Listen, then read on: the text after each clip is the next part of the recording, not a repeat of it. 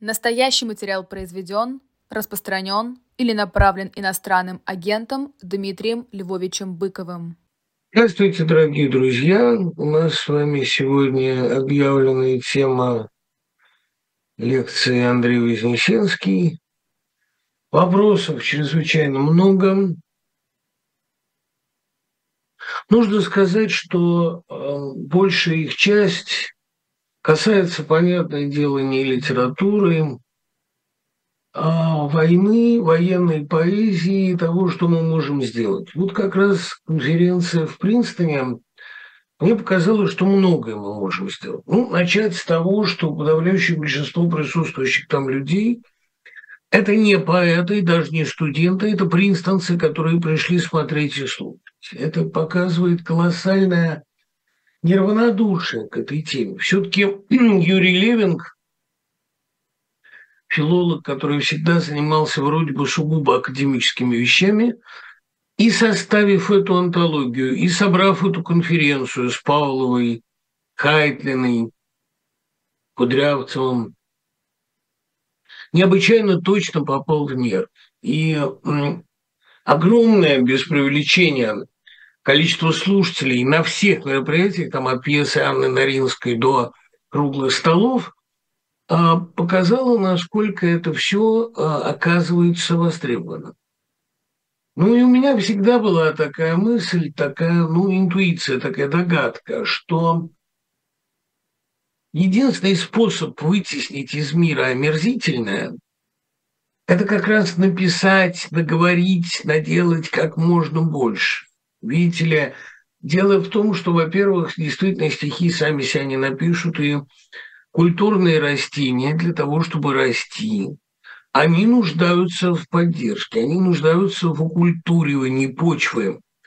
Почва должна быть, что называется, well fertilized soil, а, удобрена, возделана, ну как-то одухотворена, если угодно. Сорняки растут сами. И чем больше будет стихов эм, гуманистических, просто хорошо написанных, потому что гуманистично всякая хорошая поэзия, чем больше будет внятно артикулированных человеческих ценностей, тем неуютнее будет чувствовать себя все бесчеловечное, тем оно будет а, сильнее утесняет. Вот это первое ощущение, которое есть. И второе, Почему люди стали много писать? Потому что на наших глазах подтверждается великая мифология, подтверждается, а, ну, происходит, вообще говоря, великая борьба добра со злом. Становится ясно, что у жизни, у политики, у истории не социальные, не экономические двигатели, а двигатели у нее а, самые что ни на есть мифологические, моральные – и вот чувство причастности к великой борьбе чистого добра с чистым злом, хотя ничего химически чистого в природе не бывает, оно как-то согревает это ощущение. Оно не то, чтобы родит вот это чучевское чувство, его призвали всеблагие как собеседника на пир. Нет, как раз я, в общем, не желал бы быть призванным на этот пир. Я бы желал досматривать картины более мирные. Да и вообще покупать, так сказать, высокое чувство сопричастности истории ценой таких чудовищных событий, а, конечно, это роскошь непозволительная. Но возникает другое ощущение. Возникает ощущение, что нам не врали, что все так и есть. То действительно зло эффективно на коротких дистанциях и неэффективно на долгих – что действительно, оказывается, побеждает взаимопомощь, честь, гуманизм, что все эти вещи, они не выдуманы. И когда ты как бы на глазах ну, получаешь какую-то, понимаете, реабилитацию каких-то старых сказок, каких-то старых представлений, и ты видишь, что все так и есть, что никакая современность ничего не изменила – Драконы есть драконы, принцессы есть принцессы. Это вообще ощущение довольно сильное. И когда ты слушаешь стихи, написанные твоими современниками, стихи, в которых утверждаются такие родные, такие старомодные детские ценности. Это, конечно, дорого стоит. Да и вообще нынешнее время в плане исторической наглядности, плане доказательности, ну, чтобы совсем до всех дошло, оно, конечно, клинически наглядно, оно очень удобно. Удобно для иллюстрации. Вот я послушал немножко, у меня, слава богу, нет телевизора, и не было его в России, но я немножко послушал новейшие какие-то уже совсем вот свежие э, телевизионные нарративы. Ну и, конечно, ни до чего подобного пропаганда современная не додумалась еще никогда. Мне кажется, геббельсовская пропаганда была несколько более утонченной и, по крайней мере, более сложной. Она, да, она хотя бы какой-то ничтожный процент профессионализма она допускала. То же, что мы видим сейчас, это, конечно, абсолютный, демонстративный и такой, я бы сказал, даже в каком-то смысле бодрящий беспредел. Бодрящий, потому что мотивирующий. Он показывает, что нам приходится бороться с настоящим адом, и если не мы, то этот ад займет все пространство. Никто, конечно, не слушается его, не верить ему не будет, но он чрезвычайно, чрезвычайно я бы сказал, активен сейчас.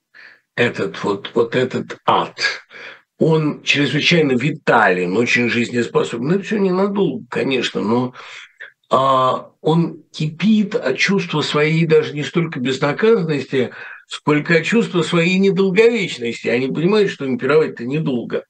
Поэтому они, конечно, демонстрируют феноменальные, феноменальные антиспособности, сказал бы я. Поотвечаем немножечко на вопросы.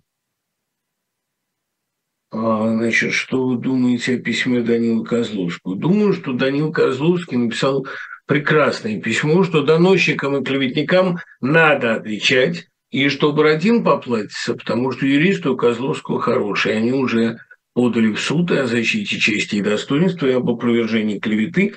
Тут же, понимаете, не нужно думать, что это государство будет защищать своих адептов, своих клевретов, своих доносчиков. Нет, это а, иногда оно будет даже их показательно наказывать. Принцип доносчику первый кнут, он в России всегда был, знаете, очень актуален. И у Максима Горького содержится к этому замечательная, замечательная иллюстрация.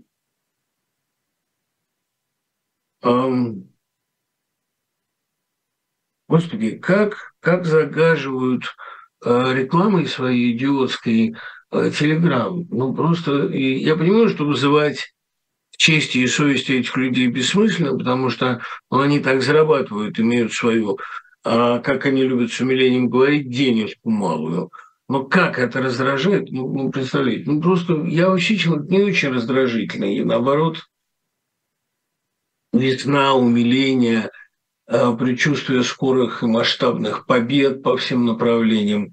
Но все-таки, конечно, бесит люди, которые, не умея ничего делать, отравляют жизнь остальных. Почему роман съел остальные жанры прозы? Да он не съел. Тут, вот видите, динамика никуда не делась. А, теория Шкловского, теория многократно доказанная об основе литературного движения, о том, что маргинальное продвигается в центр. Ну, это как бы такое, знаете, как вот эм, вечное движение на такой картинке, где сбегаются в центр эм, какие-то квадратики с окраин. Э, очень снотворным считается это зрелище. Действительно, литературный процесс сводится к тому, что маргинальное перемещается в мейнстрим. Так было с фантастикой, которая стала мейнстримом. А, так было, кстати говоря, с любовным подростковым романом, с э, маргинальной мадригальной лирикой, которая благодаря Пушкину выдвинулась опять-таки в центр литературного процесса, так с рекламными технологиями, которые благодаря Маяковскому перешли на лирику любовную, потому что, скажем, а, все гиперболы рекламы и гиперболы любовной лирики у Маяковского были или менее одной природы. А, то есть движение маргинальных жанров в центр – это, во-первых, очень демократично, и, во-вторых, очень утешительно. Роман долгое время был жанром маргинальным, жанром для немногих. А новелла была гораздо более востребована, потому что она быстрее читается, она короче. Роман – это для переломных, точнее не для переломных, а для постпереломных эпох, когда осмысливаются великие события. Вот я сейчас Дубовскую большую пайку перечитывал. Это, конечно, ну, потому что мне надо было к ней послесловие писать, я с наслаждением перечитал, трудно было отрываться на обед, понимаете, там трудно было отрываться на работу. Потому что он действительно безумно увлекательный роман, все секреты увлекательности там есть, и э, роковые красавицы, и абсолютно эксклюзивная информация, и большое количество диалогов, и динамики сюжетной, все налицо. Но в этом романе самое ценное, что есть, это осмысление великого перелома 85-95 годов. Вот, э, скажем, в 93 году такой роман еще писать было нельзя. Эпоха не завершилась. Роман – это жанр завершений, жанр пост, э, так сказать, постправды, когда вот событие произошло, и можно говорить, можно подводить его итоги.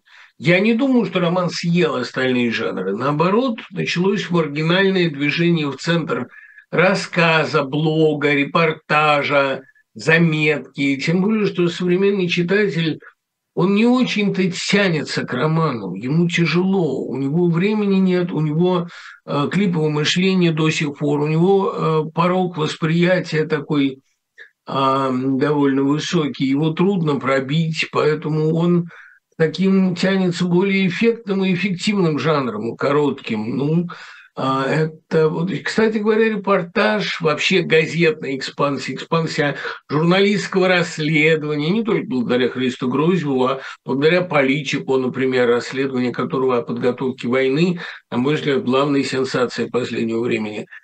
А, ну и кроме того, экспансия, не скажу публицистики, но скажу расследование. Вот, пожалуйста, я только что дочитал спасибо ему, прислал мне книгу Александра Эткина, Эткинда «Russia Against Modernity», она по-русски пока не вышла.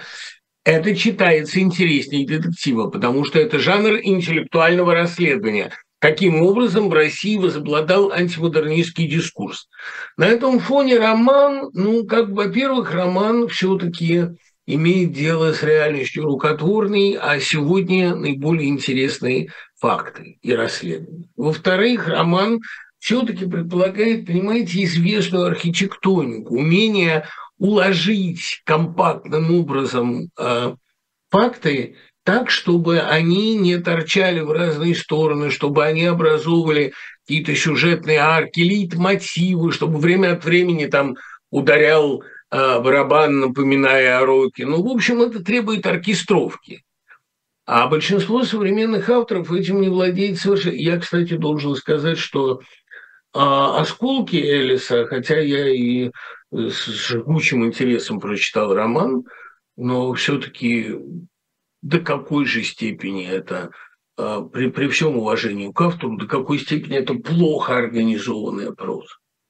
Сколько лишнего, сколько повторов, Э, сколько рекламных отступлений а хуже ужас, ужас, а никакого ужаса в общем нет. И даже описать паническую атаку изнутри автор толком не умеет. И, э, конечно, то, что Элис хороший импрессионист, такой даже экспрессионист, я бы сказал, ради бога, но вот э, уложить события напряженное, динамичное, мускулистое повествование – он этого не умеет совершенно. А вот, например, Френзин умеет, это Дубов умеет. Кстати говоря, это лучше делают математики. Солженицын как-то заметил, что при написании архипелага ГУЛАГа математическое образование ему помогло больше, чем все гуманитарные навыки, потому что прежде всего уложить текст так, чтобы он был простроен, чтобы на читателя обрушилась не лавина информации, а структурированная таблица. Вот это довольно хитрое дело. Поэтому я бы не сказал, что роман съел все жанры. Знаете, вот что съело все жанры, так это блог. Все, кому не лень, пишут эти дзуйхицу, эти записки у изголовья, в кого не ткни, попадешь в сен-синагон – а вот написать преобразованную жизнь, написать роман, в котором движение текста, движение фабулы было бы интересно само по себе, чтобы ты любовался тем, как тебе это рассказывают. Я таких романов за последнее время давно не читал. Хотя, ну вот тут, кстати, спрашивают о моих последних покупках книжных. Вчера я был в одном из самых удивительных книжных магазинов в моей жизни.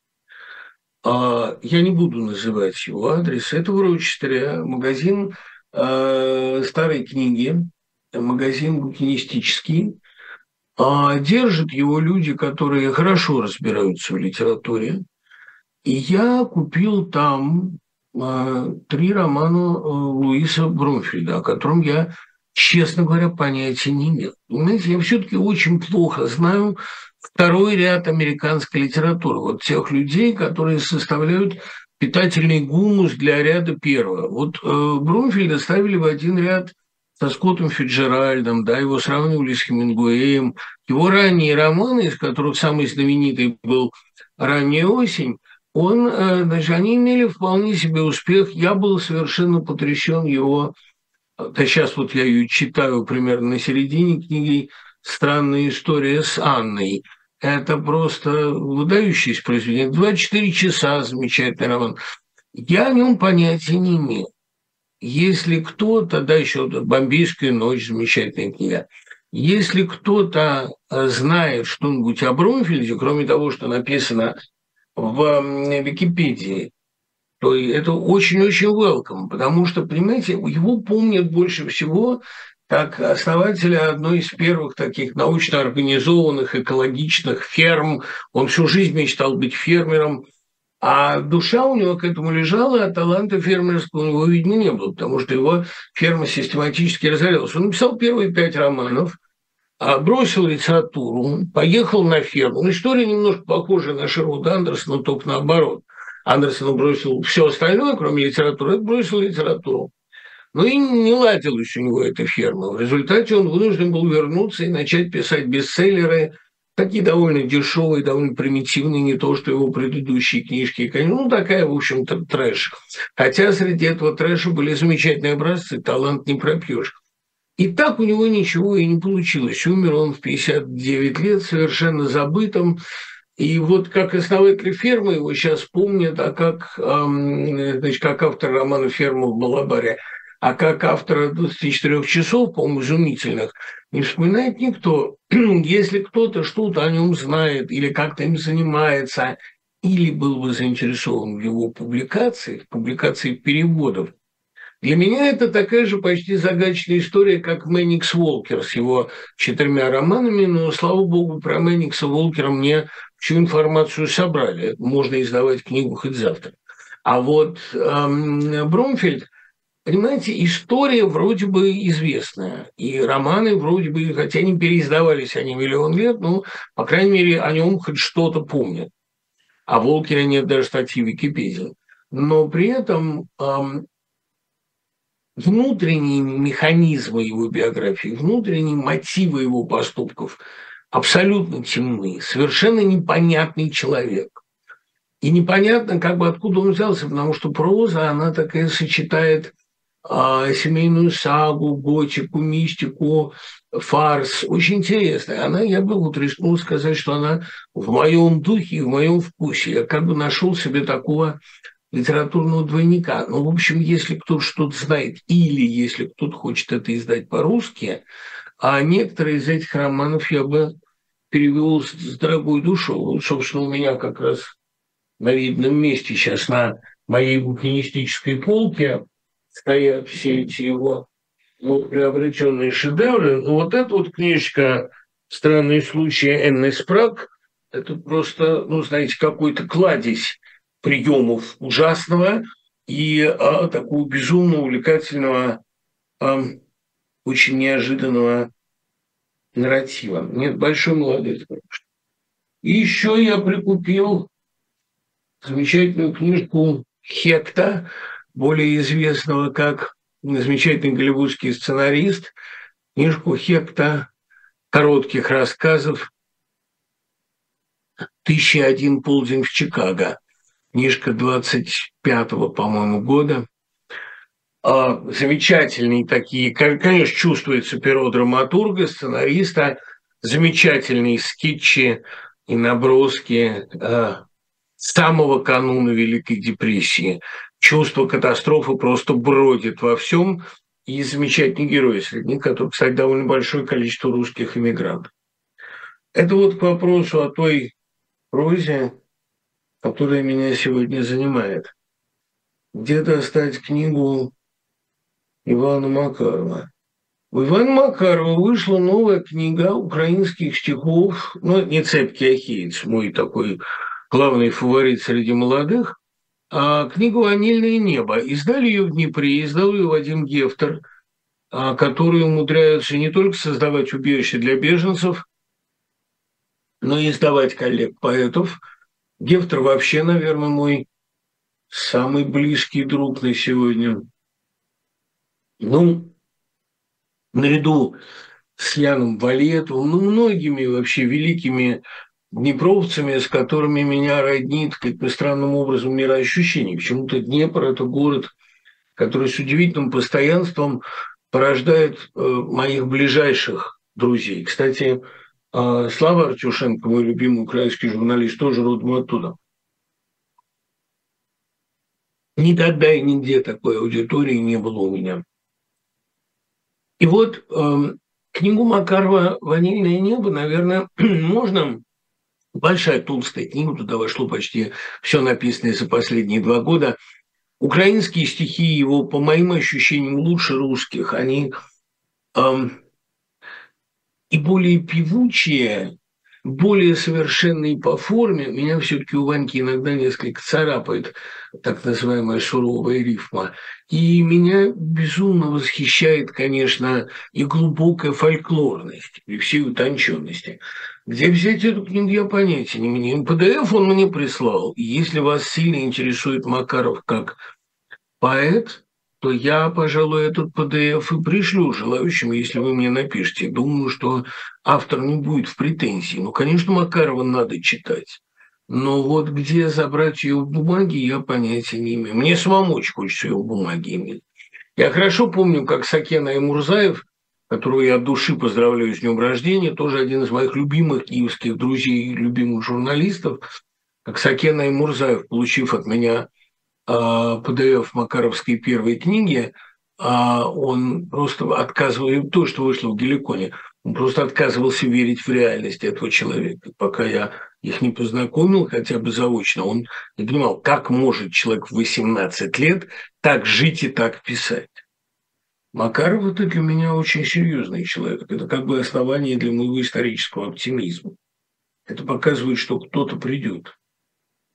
Что вы думаете о документальном фильме э, «Белое пальто», посвященном Новодворске? Как вообще оцениваете историческую роль Арилии Ильиничны советской и постсоветской России? Должен быть человек, который подставляется должен быть человек, который юродствует, который проговаривает самое страшное, до чего не доходят руки, не доходят умы, не доходит храбрость у остальных. А я очень высоко оцениваю Новодворскую, при том, что Новодворская проявила ну, полное непонимание моей сказки «Пламенная Лера» или «Девочка со спичками» и обиделась на нее, чего я совершенно не понимаю. Вот Явлинский не обиделся на невинного Гришу, Киселев не обиделся на Баюну Кисалова, а вот она обиделась. Это, мне кажется, а, напрасно. Но что бы она обо мне ни говорила, какие бы гадости, я все равно а, продолжал к ней относиться с глубочайшим интересом и уважением. При том, что с очень многими ее взглядами и оценками я согласен не был. Но она не боялась подставляться. Она не боялась поддержать власть в 93 году. когда это было совсем не популярно. Она не побоялась сказать, что она была бы на стороне большевиков, если бы тогда жила, хотя ненавидела большевизм постфактум.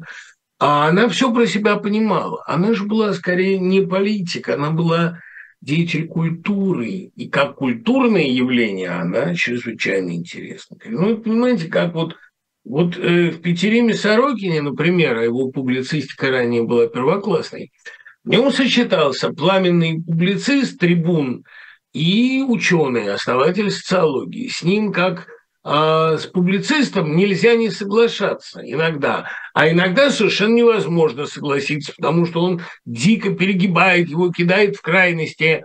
Но насколько же привлекателен этот публицист, насколько великолепны его точные догадки и хлесткие определения. Вот я э, всегда, понимаете, ценю не столько правоту, Потому что, ну, правоту кто ее может оценить? Только разве что, как, как говорят китайцы, мало времени прошло, всего 300 лет. Историческую правоту непонятно, как оценивать. Но эм, эффектность, самопожертвования, риск, готовность подставиться вопреки общим мнениям, этим нельзя не восхищаться.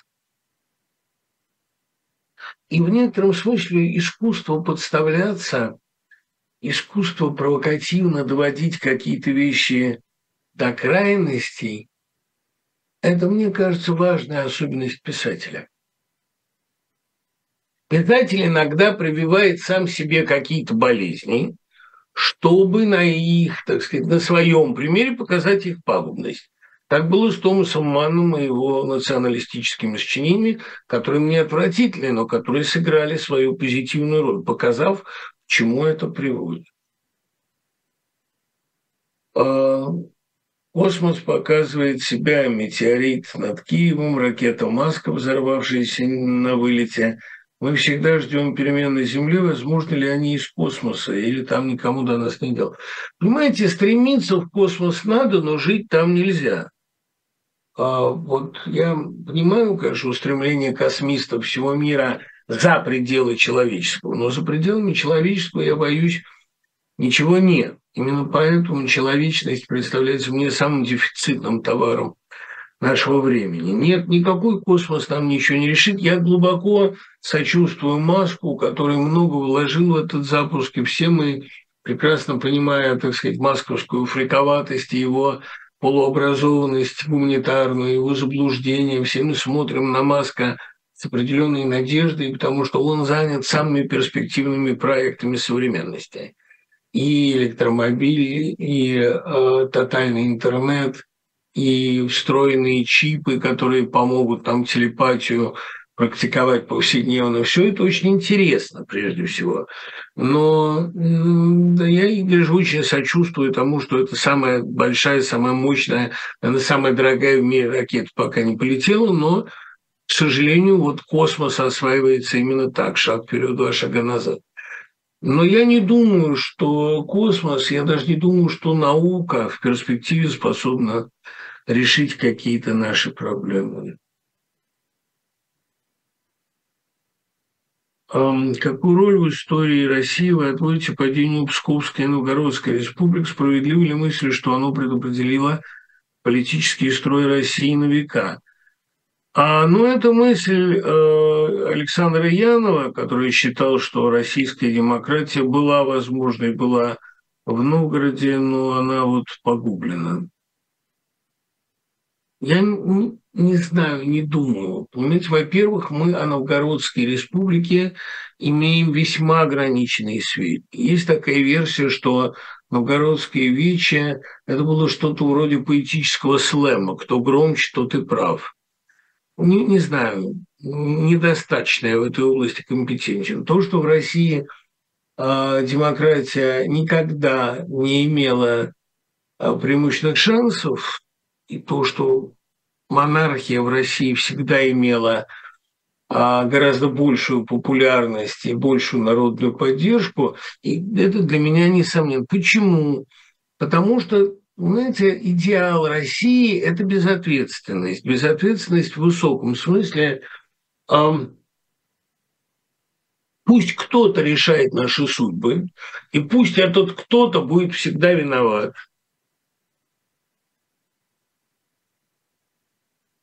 А мы как бы всегда ни при чем и занимаемся чем-то бесконечно более важным. Это для меня в самом деле загадка, вот чем таким важным занята большая часть российского населения.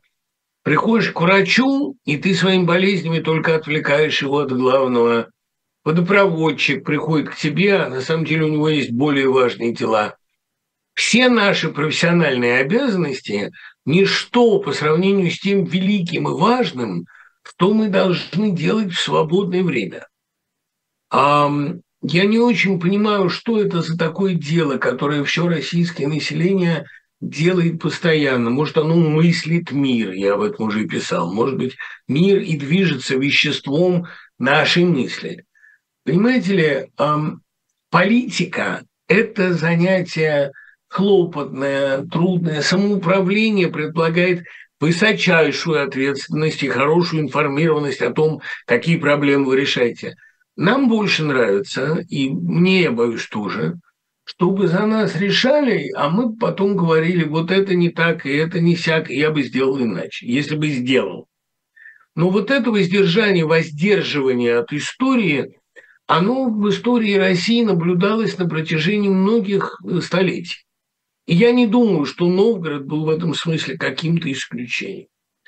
Я не помню в России пример демократии. Я наоборот знаю, что вот видите, у нас же была попытка создать э, такой совет, такой ареопаг. Кого у нас только в народные депутаты не выбирали в конце 80-х.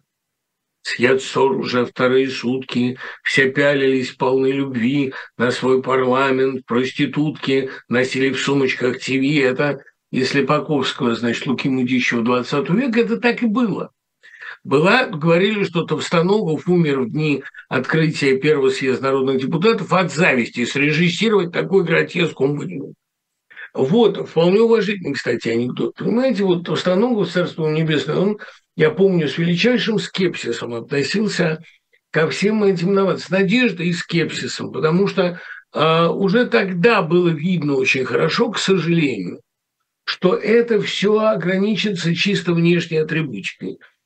Туда были выбраны старейшины, там сидели интеллектуалы. Я помню, я Искандера спросил, ну не жалеете ли вы о том, что вы дали вовлечь себя в политику? «Ну, как же, нет обязанность писателя, обязанность мыслителя не устраняться от власти. Ситуация отстранилась, серьезно говорил, ситуация самоустранения художника от власти ведет только к их взаимной безответственности.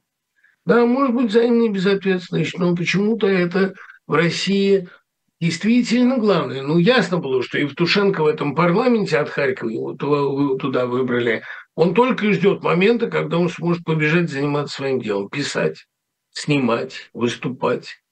У меня было всегда ощущение, что решать свою судьбу, изучать стартовые условия, экономику, там, предпочтительность тех или иных решений, ну, это как-то не занятие для уважающего себя россиянина, у которого э, есть как любимое дело, вот выпиливать, да, выжигать, а плести из проволоки, и он лучше будет заниматься этим. А не, не политическая такая вот. Рано или поздно, наверное, станет политической. Но я вот совершенно не понимаю, почему а, в Штатах, например, люди с таким пылом, с такой страстью решают дела местного комьюнити, изучают там, как вот провести русло реки, где разбить парк, а как там заботиться оптимальным образом о стариках. И это составляет содержание их жизни. И я, который как-то привык, в общем, заниматься своим бисероплетением, я ну и своими там стишками и прочим, я как-то никогда не мог этого понять. А, как я математик, но спрошу вас как поэт, Бог и поэзия, вещи одного порядка. Не глупый вопрос. Скажем так, вот я Розанову э, месяц назад, когда у нее был, я спросил, что вас удерживает от атеизма, как вы относитесь к атеизму. Ну, во-первых, в старости атеистов не бывает, как не бывает их в окопах. Но, в принципе, не надо переубеждать. Вот если перед вами атеист, вы можете ему с чистой совестью сказать, если вас устраивает мир без Бога, если вас устраивает все вот это, если вам всего хватает, мы со своей стороны можем вас только поздравить. Пробуждение религиозного чувства показано гениально в фильме Германа Усталев машину, когда мальчиков все вот это, как вот в этом буквальном смысле злоба дня, ненависть дня, вся плоть мира, исчезновение отца и кошмар этой коммуналки, полубезумная старуха, это, так и в школе травля. Когда все это на него навалилось, задавило его до такой степени, он в уборной один, где его никто не видит, начинает молиться начинает говорить с Богом. Вот э, мне кажется, что есть такой синдром, как чувство острой религиозной недостаточности. Когда вам начинает в мире чего-то люто не хватать, когда вы задыхаетесь от нехватки. Вот это и есть религиозное чувство, и из этого рождаются стихи тоже, потому что стихи рождаются из чувства острой религиозной недостаточности, чувства острого недостатка собеседника. Вот во время своего единственного более-менее долгого разговора с Нэшем, э, который вот великий математик, э, мы его спросили, а, а там несколько было гостей, а вот вам не обидно заниматься вещами, которые в мире понимают 2-3 человека. Он сказал, ну, меня понимают, по крайней мере, 2-3 человека. У меня есть специальный язык математический для описания проблем, которыми я занимаюсь. Но ведь остальные вообще непонятны никому. Остальные, в принципе, одиноки. Он говорит, вот я не могу, наоборот, в свою очередь понять, что может заставить человека писать стихи. Это совершенно, а, так сказать, ну, нет математического аппарата, который писал бы эту мотивировку. А я могу сказать, что вот именно острейшее чувство недостаточности, понимаете, когда, э, ну вот бывает такая любовь, когда ты всем телом жаждешь другого человека, когда это не просто э, там, тоска или похоть, а вот когда тебе люто необходим вот этот конкретный человек рядом, ты задыхаешься без него. Из этого же чувства рождаются и стихи, и религиозная вера. Это чувство довольно высокой пробы с моей точки зрения. Расскажите какие-нибудь секретики про Вознесенского. Да нет у него таких особенных уж секретов. Он же говорил, надо в наше время чем-то выделяться, а выделить сейчас очень трудно. Давайте я буду не скандальный авангардист. Давайте я буду авангардист без а, личных эскапад, без каких-то там ужасных тайн в семейной жизни. Давайте я, а, если у меня что-то и будет, то это будет моя маленькая тайна. Я вообще, он говорит, очень при всей своей, там, я не знаю, пресловутой эпатажности, я не очень люблю публичность. Да, наверное, так.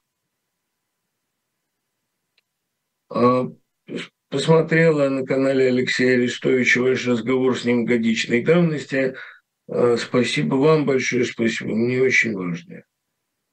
Я остаюсь фаном Арестовича, который сейчас гениально играет новую роль он предсказывал сам, что обязательно будет записан в «Предателе». Слава богу, не записан, но, конечно, он становится объектом а, все более сосредоточенной неприязни, и в том числе от людей, которые любят простые решения. Я остаюсь, безусловно, фанатом Арестовича. Я с наслаждением слушаю, пожалуй, из всех сегодняшних спикеров его одного. Закончена ли книга Зеленского? Закончена. У меня не было финальной точки. Пасхальное обращение эту финальную точку дало. А вне зависимости от того, будет контрнаступление, не будет, как оно будет, он все, что надо, сказал. Его дальнейшая судьба, в общем, имеет значение для Украины, но для биографа уже все названо. Сегодня день рождения у Павла Успекаева, скажите свое мнение о нем. Видите ли, Луспекаев – это актер а, того редчайшего типа, которого надо видеть на сцене. Вот я, по-моему, вспоминала Татьяна Доронина, что больше органики, больше естественности, чем у Луспекаева, она не видела никогда, а ей есть чем посравнить да посмотреть. Она играла с величайшими артистами своего времени. Но она говорит, вот Луспекаев не было границы между его речью на репетиции и речью в роли. Вот не, не, не, непонятен был момент, когда он входит в роль. Кстати говоря, мне Лиза Боярская то же самое говорила про Хабенского. Вот я не вижу того щелчка у Хабенского, того переключателя. Вот он вошел на съемочную площадку, и ему не нужно, не готовясь, не он щелкнул чем-то в себе и вошел в роль. Вот такая органика, действительно, то, что называют театральное животное, да, такое чудо театральной интуиции, это в Луспекаеве очень было заметно. Я не видел его на сцене, но достаточно посмотреть телеспектакль «Мертвые души» с ним, чтобы увидеть, какая это мощная фигура. Ему Многие говорят, ему не повезло, его поздно открыло кино, и открыло, когда он уже, в общем, умирал. Но Луспекаев, ведь, понимаете, он как Юл Бринер. Играл одну такую роль, которая стоит всей актерской карьеры иного персонажа. Его таможенник э, Верещагин это роль, которая э, стала памятником ему, которая действительно вытащила на себя всю картину, а там очень неплохие артисты работают. А с Кузнецова начиная, да все там э, блистательные. Но стоило появиться в кадре Луспекаеву, он убирает всех. Кстати говоря, вот эта гениальная интуиция мотыля, который копаясь в черновиках Акуджава на его столе, Акуджава как делал обычно? Он говорил, я для тебя нарочно написать ничего не могу, но вот у меня на столе лежит несколько начатых стихотворений, посмотри, может, тебе что-то пригодится. Он говорил, это Евтушенко может по заказу написать шедевр. Я не могу. Это довольно точное, кстати, определение. И вот мотыль, копаясь в его черновиках, увидел это, ваше благородие, госпожа Разлука, мне с тобой холодно, вот какая штука. Первый был вариант. И там один куплет Акуджава дописал чужбину, нужный по сюжету, а все остальное это был готовый такой роман. И вот он взял этот роман Сверещагина.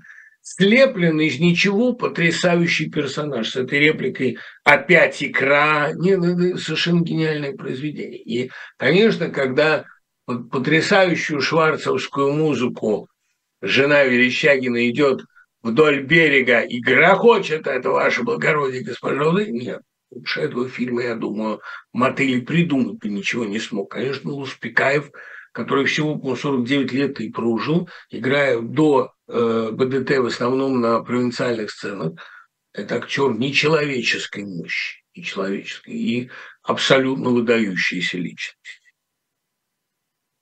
Как вы понимаете, Сережа Фомина из песни Высоцкого, я много раз отвечал на этот вопрос. Это же песня не про Сережку Фомина. Это песня про э, обывательское сознание.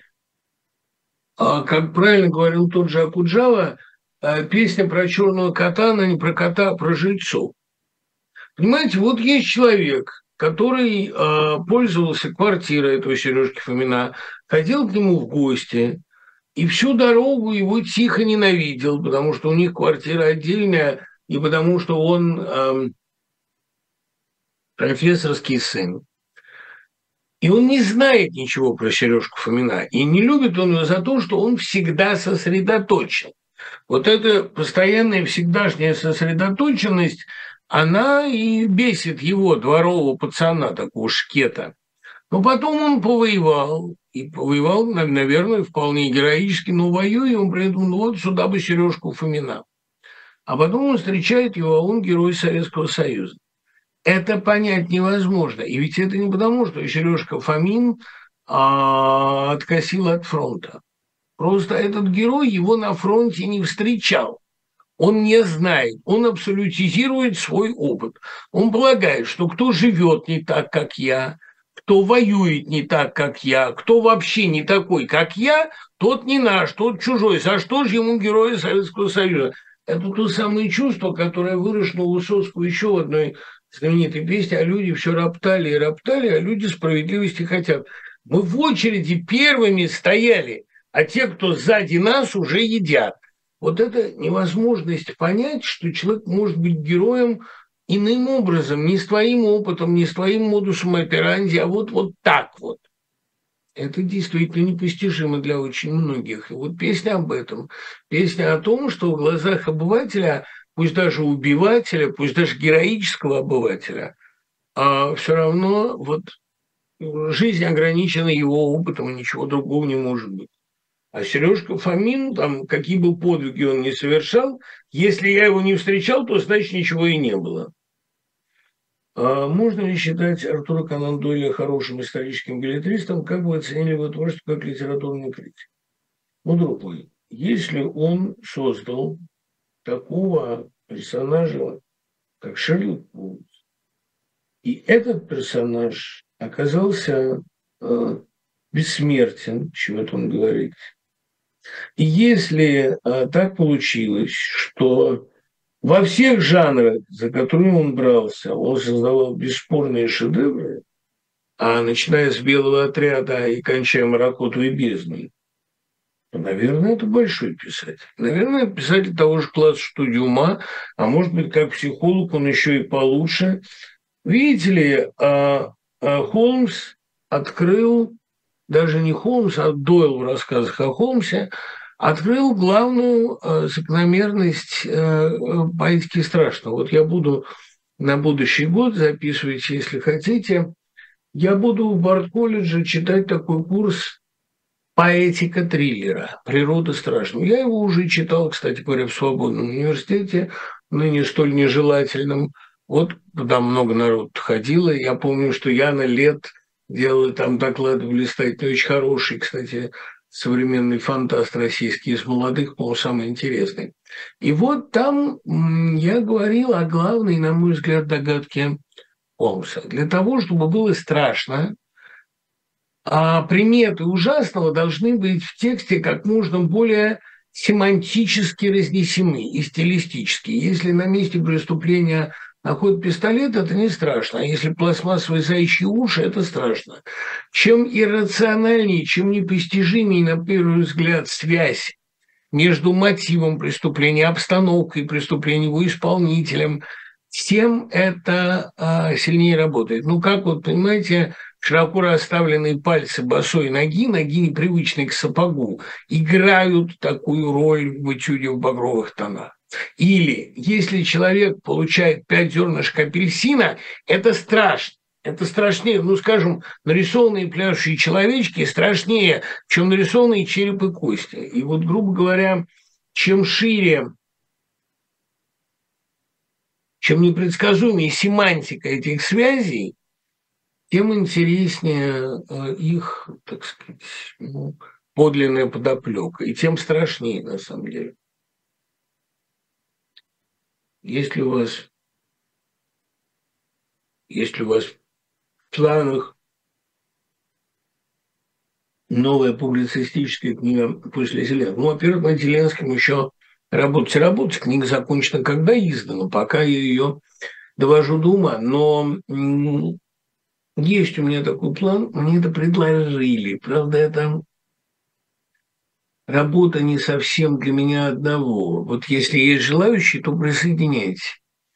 Я перед отъездом из России, вот преподавать, я работал над такой книжкой и собирался ее антология доноса, собирался ее делать, потому что поэтика доноса, прагматика доноса, его, а, условно говоря, непременные стилистические элементы, то есть элемент жалобы горькой и так далее на личную жизнь.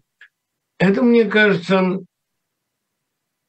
очень важный и очень интересный раздел поэтики, но мне предложили составить такой совершенно научный сборник, который будет называться «Свач», а журнальная и сетевая полемика, поэтика, прагматика, композиция и так далее. Ведь действительно сегодня мы наблюдаем безумный ренессанс, если о таком явлении, как срач, можно говорить столь высоким слогом, безумный ренессанс а, взаимного и доносительства, и обзывательства, и а, серьезной полемики иногда замечательной, и пародии, как, например, последняя совершенно гениальная пародия Ликманова на а, диалог Гордеева с Байковым, а, диалог, на мой взгляд, э, совершенно непонятно, зачем нужный, потому что про Байкова все понятно, это неинтересно, но тем не менее, многим понравилось.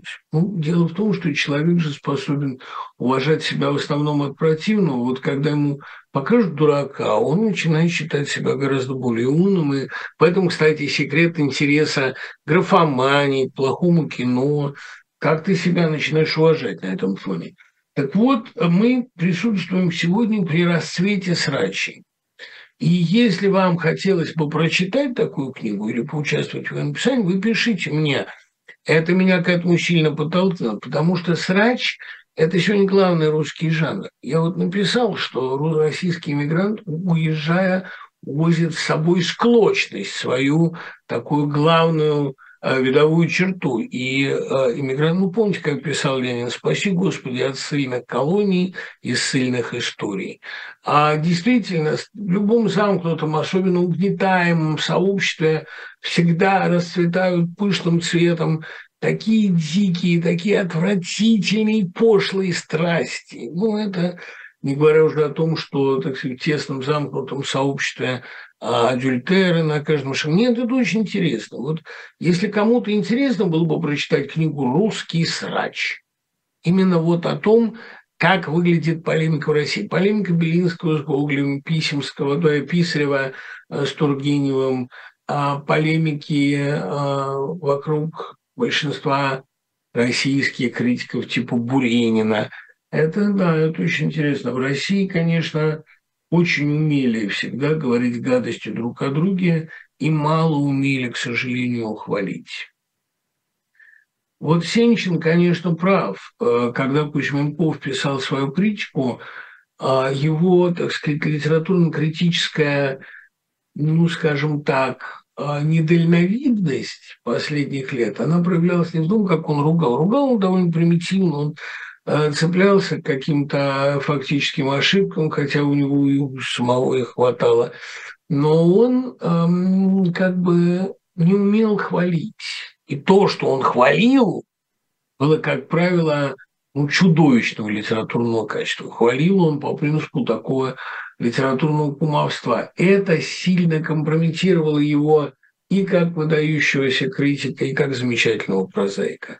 Вот неумение хвалить, неумение любить, неумение гордиться своими в России, оно очень заметно. Где Вознесенский более настоящий, когда он писал «Тишины хочу» или в эпатажных антимирах? Я бы не сказал, что а, они как-то исключают друг друга. «Тишины хочу» – это тоже вполне эстрадная декларация – Понимаете, э, он рефлексирует, понятно, какую тему. Это действительно было время слишком громкой поэзии. Поэзия нуждалась в переходе к какой-то более интимной ноте.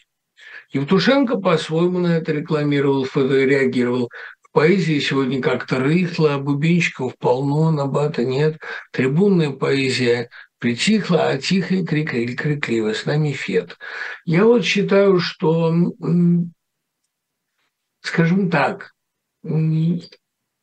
для большинства поэтов 60-х годов, особенно поэтов поэтического бума, громкой эстрадной славы, серьезным вызовом было наступление застоя и необходимость новых, более трагических, более интимных интонаций. Вознесенский, вот я хорошо помню, как он мне об этом говорил, меня выучила, выручила и выучила литургическая традиция, меня выручила мое священническое прошлое. Но, понимаете, поэт может развиваться либо вширь, либо вглубь. И вот Вознесенский пошел тогда вглубь. У него стали появляться вещи более авангардные, формально более смелые, а мировоззренчески более глубокие. Стали появляться вещи религиозные, появилась замечательная дама Трев, появился Андрей Полисадов, Он э, правильно говорил Богомолов, что поэзия Вознесенского 60-х годов 50-х могла показаться сложной на фоне разве что Фатьянова. Но поэзия 70-х годов, там есть настоящая сложность и глубина. Я бы позднего Вознесенского, Вознесенского 70-х сравнил бы, может быть, с Кузьминым «Парабол», с уходом от кларизма, от прекрасной ясности к поэтике сна.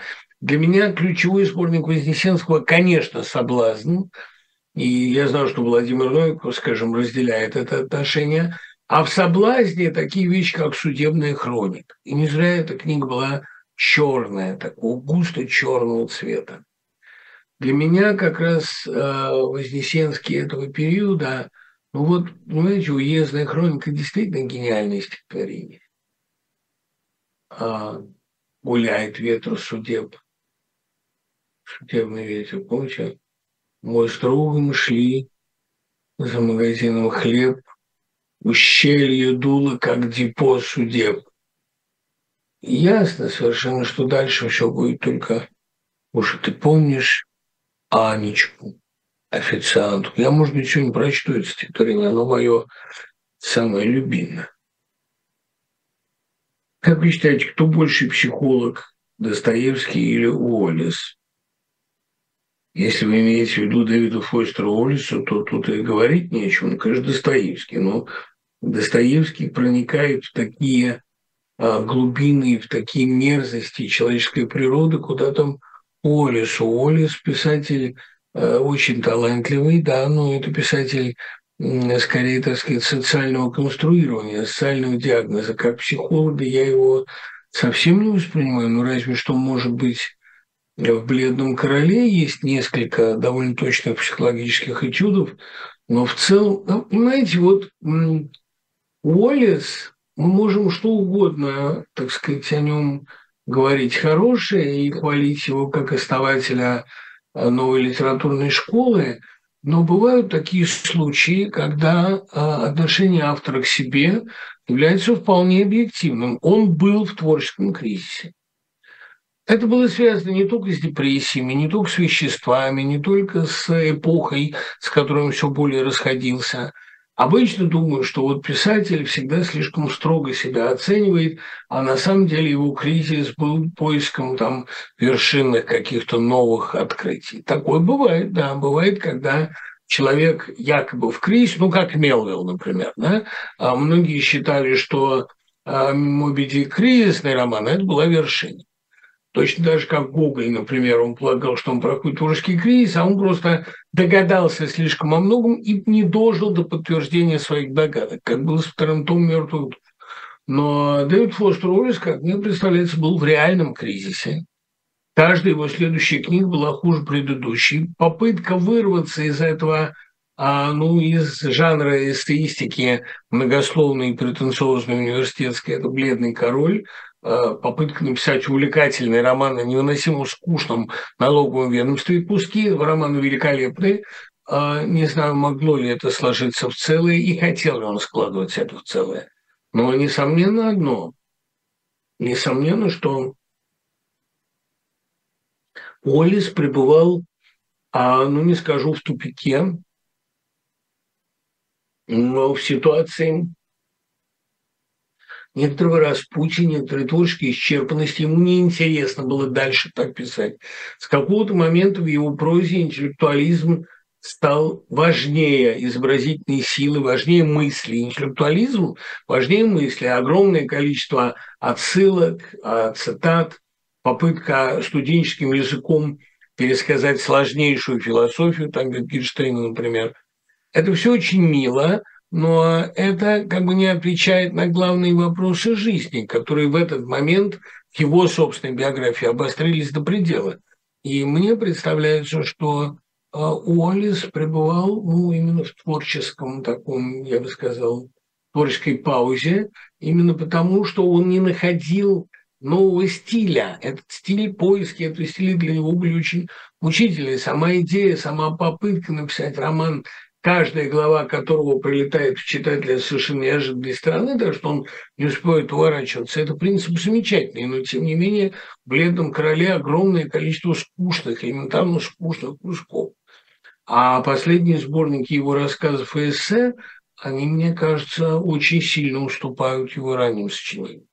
Ну, э, мы понимаем, да, что художника всегда легко обидеть, и самое страшное, что вы можете ему сказать, это что его предыдущее произведение лучше последнего. Но мне кажется, что в случае Олиса как раз мы имеем дело с некоторым тупиком, и он действительно боялся прожить то новое, что могло бы его из этого тупика вывести, боялся расстаться с самим собой. Вот поэтому он так тянулся к молодым, поэтому его преподавание было для него так важно, поэтому он разрыдался во время последнего урока со своими детьми, но выдал это за шутку. Вот так. Вознесенский по образованию был архитектором, как это отразилось в его творчестве. Да, конечно. Он, э, во-первых, как художник, он дошел до изопов, изобразительной поэзии, это замечательная идея. Во-вторых, он а, был замечательным архитектором своих больших поэм.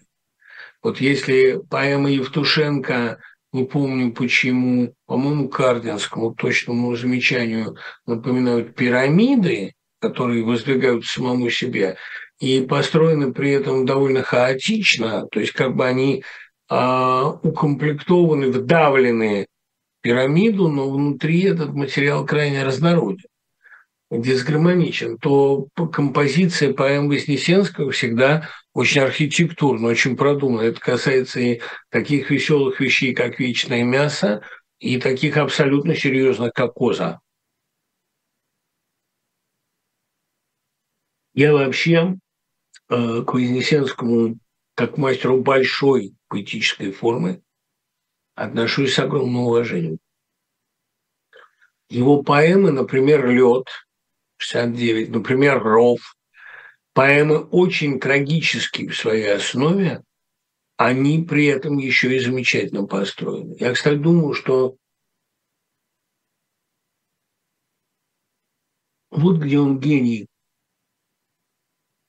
лед, посвященный памяти Светланы Поповой, девочки, которая замерзла в туристическом походе на Польском полуострове, девочка, которая любила его стихи и читала, и как раз вот этим замерзающим с нею товарищем их спасла, а себя не спасла, я думаю, что это э, вот финал этой поэмы по поразительной точности того, вот как это поставлено на свое место. Это вообще лучше, что Вознесенский написал. На асфальт растаявшего пригорода, сбросивший пальто и буквари, девочка в хрустальном шаре прыгала, тихо отделился.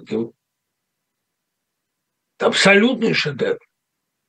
Вообще Вознесенский, понимаете, а он был при всей своей а экспрессивности мастер с довольно, я не хочу сказать с холодным носом, но мастер с очень точным расчетом. Все его большие вещи построены с хорошим знанием законов композиции. Он возводит их как соборы. В этом смысле, например, Юнон и Авось, ну, которые, собственно говоря, Авось, а, это гениально построенные вещи. Просто лучше гораздо, чем опера. Вот там все на своем месте. Эти лейтмотивные диалоги нам Хвостов. А что ты думаешь, Давыдов? Давыдов. А происхождение вид – это очень такие цукаты в этой булке. На встречу в Атланте пообещали совместное выступление в США с Шендеровичем. Получится ли в этом году?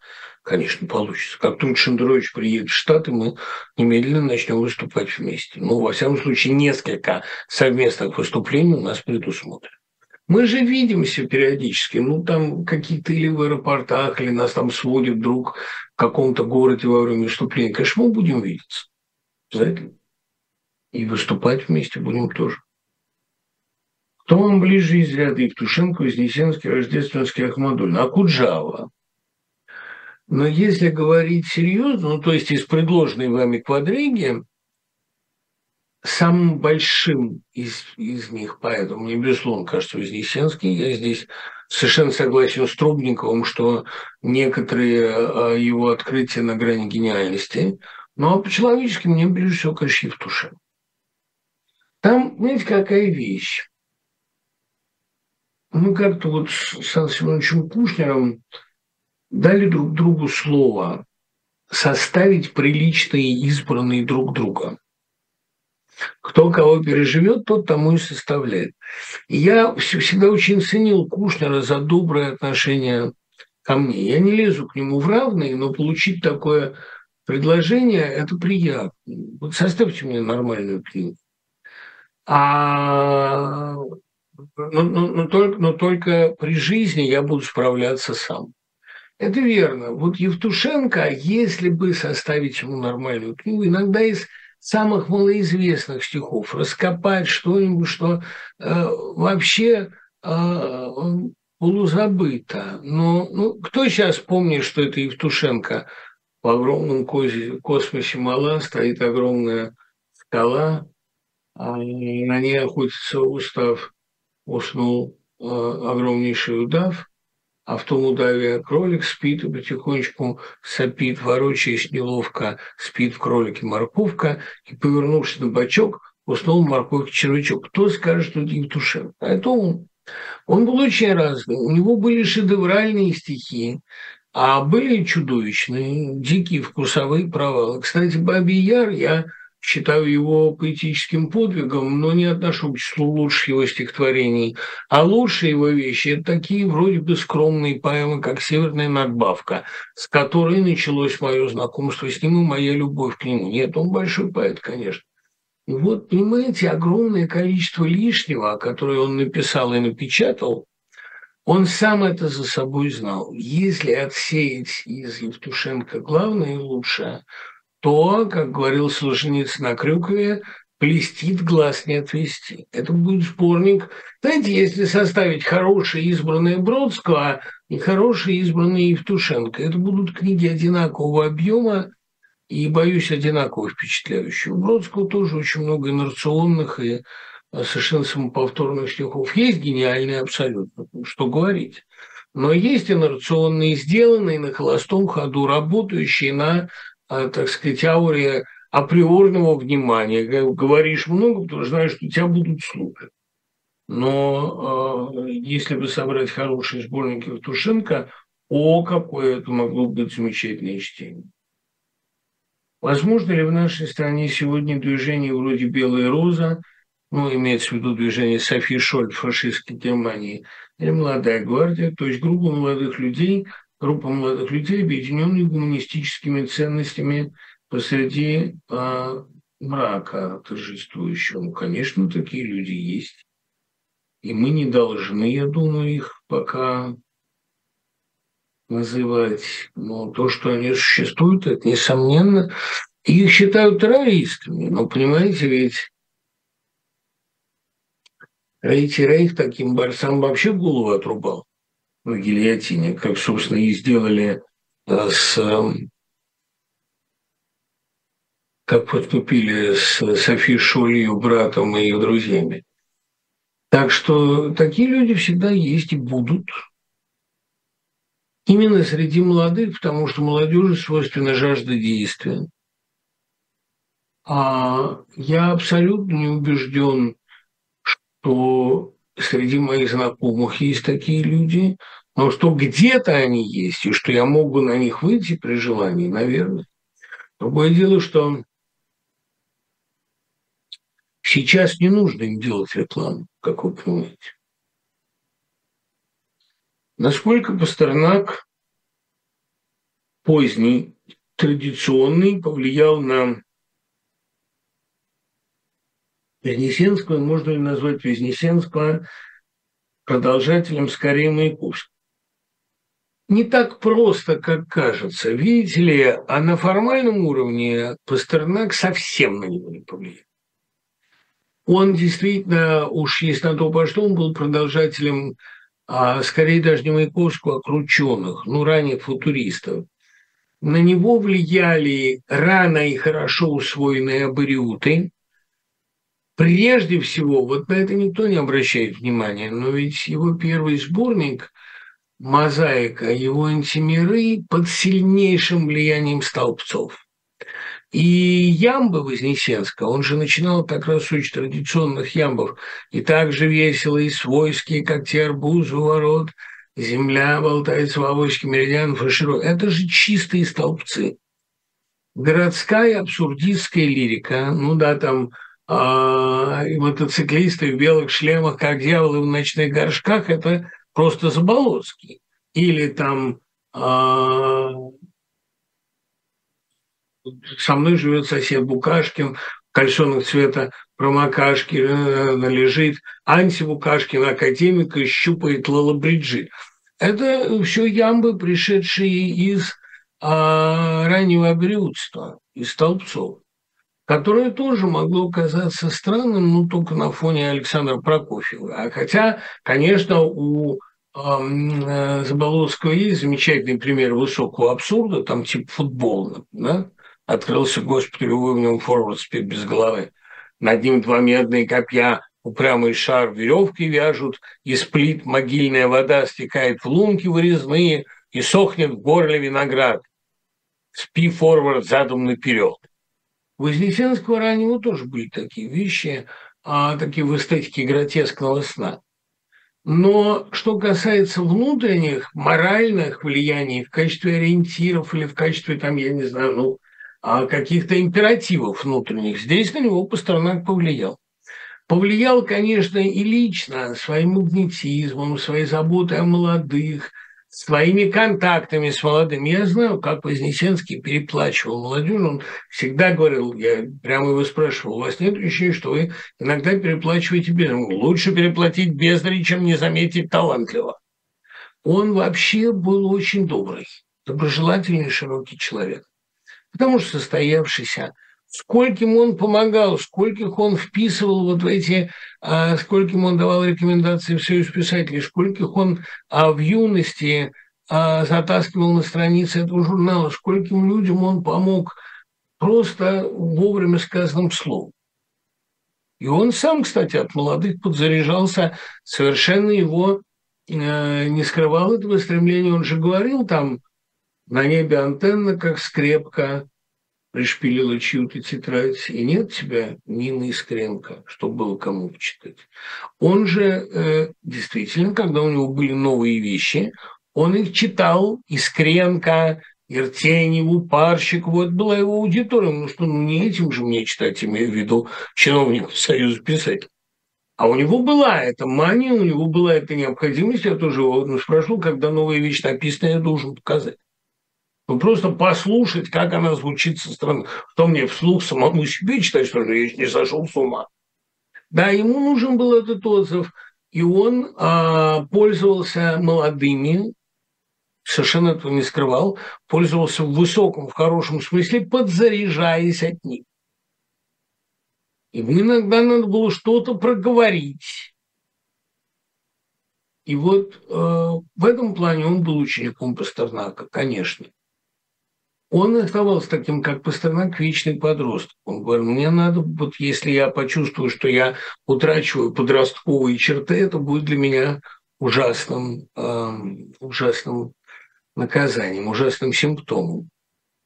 Он очень был э, по-пастернаковски чуток, э, но не столько, наверное, к пейзажу, сколько к пейзажу индустриальному. Вот я видел, как Париж на него действовал гипнотически абсолютно. Как... Он любил авангард пастернаковский. И, кстати говоря, Пастернак ведь тоже а, всегда к авангардному искусству относился с огромным интересом. А переход его к классическим формам а, был очень органичен, но по природе своей он всегда стремился именно к эксперименту художественному. И он никогда не отрекался от своих, своих таких своих вещей, как там в посаде, куда ни одна нога, вот метель. Он не от близнеца в тучах, тем более от сестры, которую всегда считал даром Божьим самому себе. Он пытался переписывать ранние стихи, и Вознесенский утверждает, что портил их. Но по-настоящему он интересовался всю жизнь только авангардом. Я хорошо помню, как мне Вознесенский в переделке не говорит. Мы можем сколько угодно ругать авангардистов, но, положа руку на сердце, ничего живого, кроме авангарда, в 20 веке не было.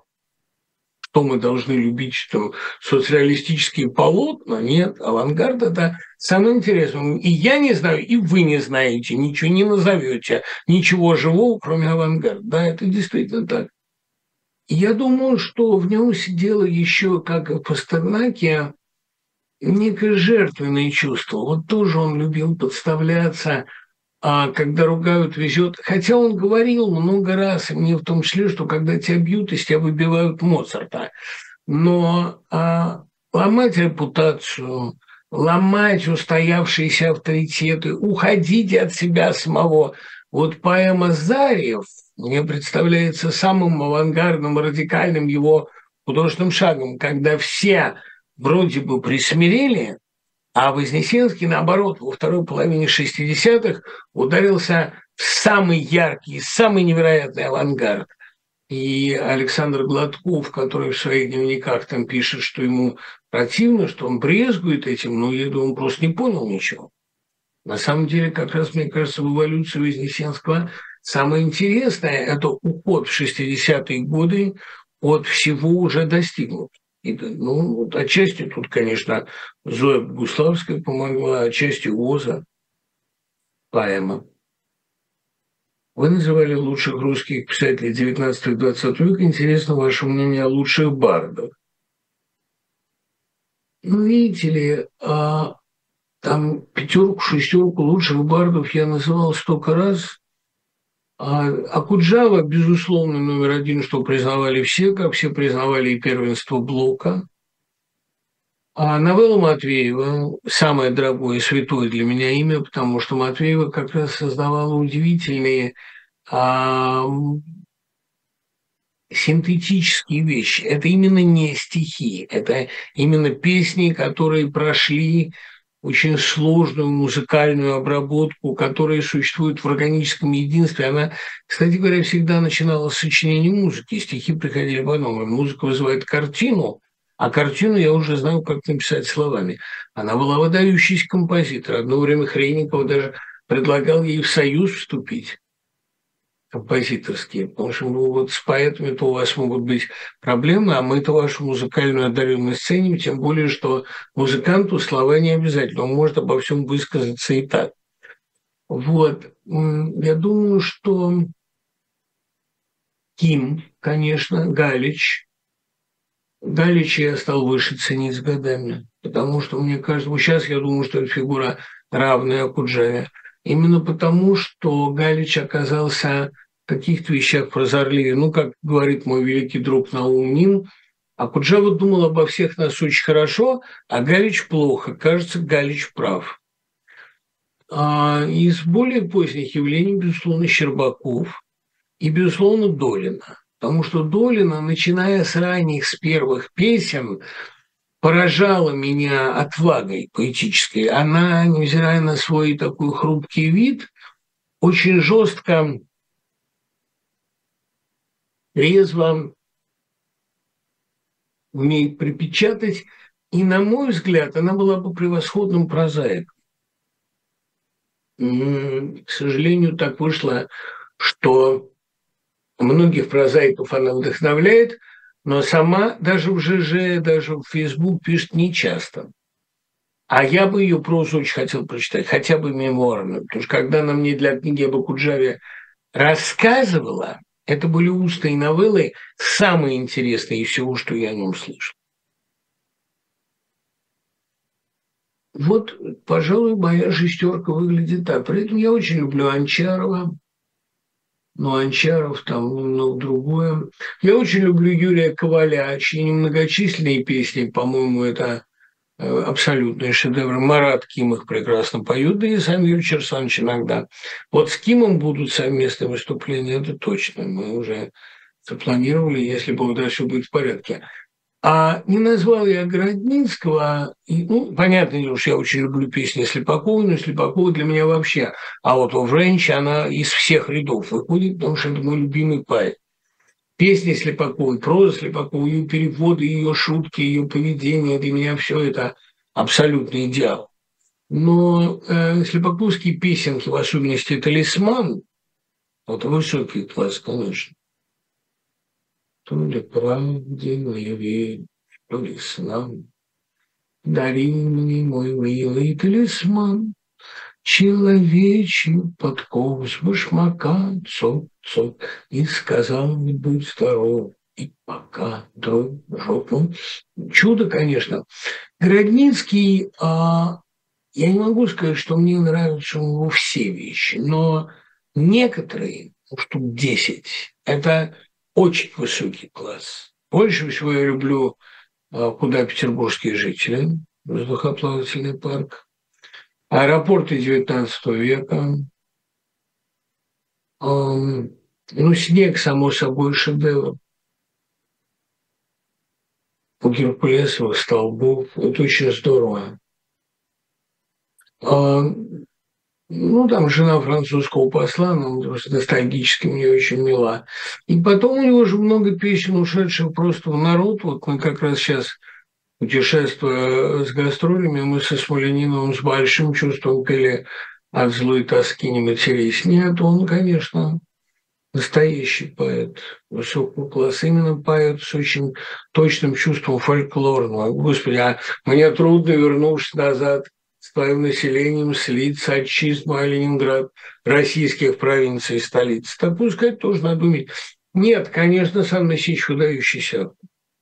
Но вот самые кровно близкие мне вот эти. Матвеева вообще, понимаете, когда я слушал Матвееву, у меня было чувство, что у меня вот приоткрывается верхушка черепа, как говорила Эмили Диккенсон, и просто звездный свет бьет непосредственно в меня. Это когда пела она сама, это было ощущение прикосновения к чему-то небывалому. Как будто вот живой ожог искусства, как будто вас ударило током искусства. Не важно, что бы она ни пела. У нее были вещи абсолютно сновидческие, абсолютно безумные, как река. Когда одна я, совсем одна. Нет у меня дней. И так высоко стоит луна, что земля темна и при ней. И холодный ветер пахнет травой, и глаза слепаются в полусне. Тогда являются мне на стене река и челн синевой. А помните вот этот финал невероятный, а просто смех на реке живет, финал песни в стихах иначе, а просто смех на реке живет, а просто весело ночью плыть вдоль крутых берегов по реке рабов, но в свободный штат может быть. Тут как ни крути, а для меня Америка, э, ну, я воспринимаю, я люблю ту Америку, которую написали, конечно, Марк Твен и Навел Матвеева, которая никогда в ней не была, которая дальше Финского залива э, никогда не уезжала. Для меня это э, что-то вот невероятное. Э, то, как она почувствовала Америку. Ее написал даже не в самой песне «Америка», а вот там «Миссури, Миссури», и в наибольшей степени, конечно, вот э, эта река. Мне случалось часто путешествовать и по большим озерам, и по большим, долгим, широким американским рекам. И вот это чувство братства путешествующих там и ночью эти, и все на попутных и встречных плотах, остроты ему смешны, и Гек оборачивается, пристав, они ему тоже смешны. Вот это, откуда она это знала? Не может же быть, что вот только из Твена.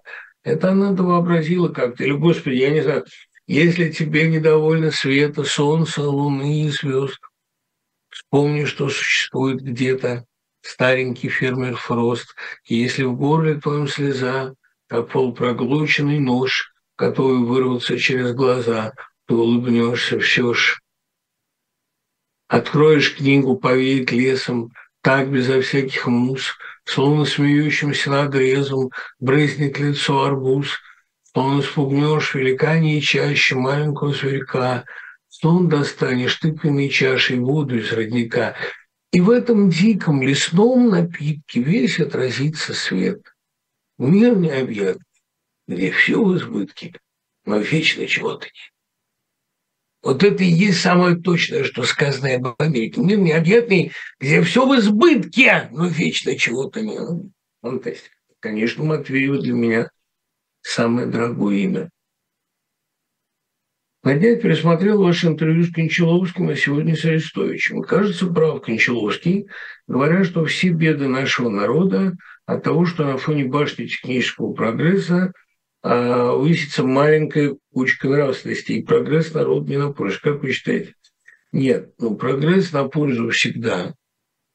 Но проблема в том, что этот прогресс технически он не обеспечен в достаточной степени нравственным. И Сахаров, надеявшись на то, что водородная бомба остановит войны, казался неправ. Она их не остановила. Локальные войны продолжаются, а даже от ядерной войны мир не застрахован. Но это не, не российская проблема, это проблема человечества в целом. А если говорить о главной проблеме российского населения, то это именно колоссальная инерционность, пластичность, легкость убеждения, ну, в определенной степени постоянное устранение от решения собственной сути. Это вот так, да. Видите, для того, чтобы быть, э, для того, чтобы быть э, носителем прогресса, совершенно не обязательно овладевать э, его технической стороной. Надо быть модернистом. А идея модерна – это вот как сформулировал один из моих студентов, это как раз прежде всего идея моральной ответственности. А, моральной ответственности, морального самоконтроля. Что такое сделал Фрейд? Он поставил самоанализ, психоанализ во главу угла. В России с этим не очень хорошо обстоит, потому что а, раньше against modernity по Эткинду как раз и означает непринятие философии ответственности, самоанализа, самоограничения, саморуководства и так далее, устранение всякого селф. Вчера обнаружила стопку книг и роман газет брошенных у супермаркета Василий Быков, Валентин Распутин, Васильев, Рыбаков. Лучшие книги. Не могла забрать все, только парочку перенесла в выгодное место и красиво разложила. А, ну, Оля, правильно вы сделали. Я вообще не могу смотреть на хорошие книги, которые валяются либо в бесплатном доступе, либо просто выброшены. Не могу. Я приютил у себя достаточное количество книг, которые иначе мне просто писали бабы, были бы выброшены, да, и ну и потом, понимаете, вот это моя страсть к посещению американских букинистов и французских букинистов, кстати говоря, знаменитых вдоль сена стоящих. Я всегда отношусь к книге все-таки как к концентрату жизни. Не могу мимо нее пройти. Это, думаю, что это вечное. Да. А как вы относитесь к Бирюковскому, Бирюковскому и Дольскому? Понимаете, вот с Дольским интересно. Он однажды совершил этически двусмысленный поступок, написал, в общем, порядочную гадость про Высоцкого, который очень на это обиделся. И вот, видимо, карма наказывает, потому что эм, очень талантливый, местами выдающийся автор Дольский, автор нескольких песен там изумительных, ну, Марк Сумерки, как я люблю, он так вот и не прыгнул выше головы, а мог бы это сделать. Я думаю, кстати говоря, что из всех бардов он и Щербаков играют на гитаре лучше всего. Но какая же разница? И дело в том, что вот Дольский, мне кажется, тот случай, когда э, ну, вот один этически неточный поступок показал полную, так сказать, если угодно, ну, что ли, неготовность, несостоятельность. Хотя есть у него шедевры бесспорные, а уж как он талантлив, тут и говорить нечего. Перковский в самом смысле не бард, он композитор, замечательный исполнитель, а композитор превосходный, да, очень высоко его ценю. Больше всего люблю Альма-Матер Сухаревского. Почаще читайте любимые стихи, у вас это здорово получается. Да, Дим, я это понимаю. Я всегда, кстати говоря, и э, матери это, собственно, жаловался, что дети больше любят слушать а, как я читаю Блок, нежели как я Блоки говорю. Я всегда цитирую ее ответ Блоку проиграть не зазор. Я, кстати, думаю, как было бы хорошо действительно сделать как-нибудь, не все подряд программы такие нет, мне надо высказываться о чем-то, но э, сделать бы парочку программ, целиком состоящих из любимых стихов. Я люблю читать стихи, особенно действительно э, стихи, которые помню наизусть, стихи, которые э, считаю классными. Есть огромное количество людей, которые этого не знают просто. Понимаете, я одного Кушнера мог бы наизусть читать часа два – а Слепакова часа четыре, потому что я Слепакову знаю наизусть почти все и могу продолжать с любого места. Ей, кстати, почему ей нравилось со мной общаться, потому что а, до каталогизации ее стихов и до выхода собрания сочинений она могла с любого места начать, а я ей подсказывал дальше. Я был такой да, электронный каталог ее сочинений. Я думаю, что если бы э, всем нам вот так как-нибудь э, договориться и сделать одну программу целиком состоящую из любимых стихов, а другую, например, из любимой прозы, из любимых коротких рассказов. Мне кажется, что я мог бы да, держать напряжение зала с большим даже, а, так сказать, с большей легкостью, с большим энтузиазмом, чем я делаю сейчас. Я, наверное, так и сделаю, да. Я тоже, в общем, всегда считаю, что читать стихи гораздо лучше, чем рассуждать на отвлеченные темы. Как вы относитесь к творчеству Кедрина и Прокофьева? Ну, ребят, ну как-то вы уж совсем Кедрина э, таким помещением его в один ряд с Прокофьевым, а, конечно, снижаете. Кедрин был великий поэт, а поэт, э, у которого есть абсолютно бесспорный шедевр. Какое просторное небо взгляни-ка – стихотворение, которое при самом трезвом отборе войдет в сотню э, русских лирических шедевров. Про зодчих не говорю, хотя это безусловно, но «Преданное» – это поэма такого класса, оранжевый однотомник Кедрина 82 года для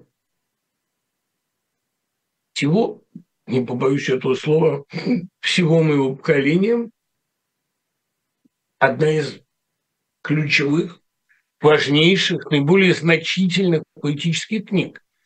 Кедрин очень странно погиб.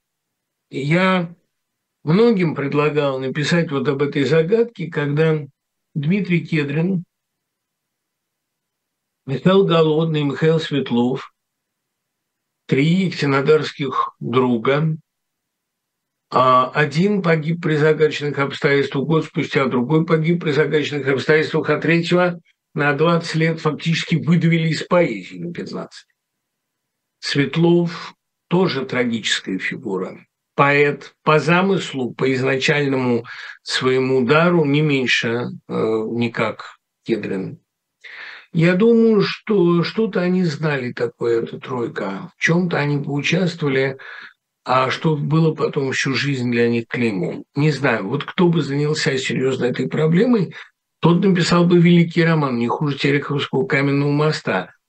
А сам я этим заниматься не буду просто потому, что а, биографический жанр для меня так, в общем, исчерпан. Зеленский скорее исключение. Но если бы кто-то такой роман написал о советской жизни 45-46 года, ведь убийство Кедрина – это очень страшная история, очень таинственная ехал совершенно не туда, куда ему было надо, в другую сторону с непонятным человеком.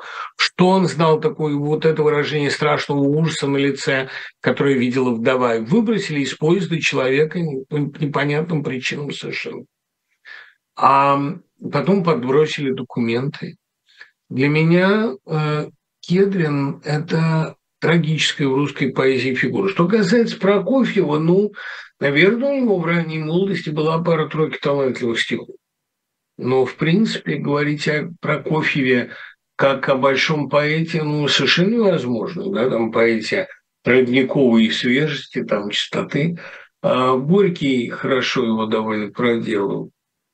Мне кажется, что Прокофьев, его погубило то, что он стал литературным чиновником. Он добрый был человек, он пытался защищать Ахматову и Бергольц, когда они, значит, грязными колесами наехала советская власть в 1946 году.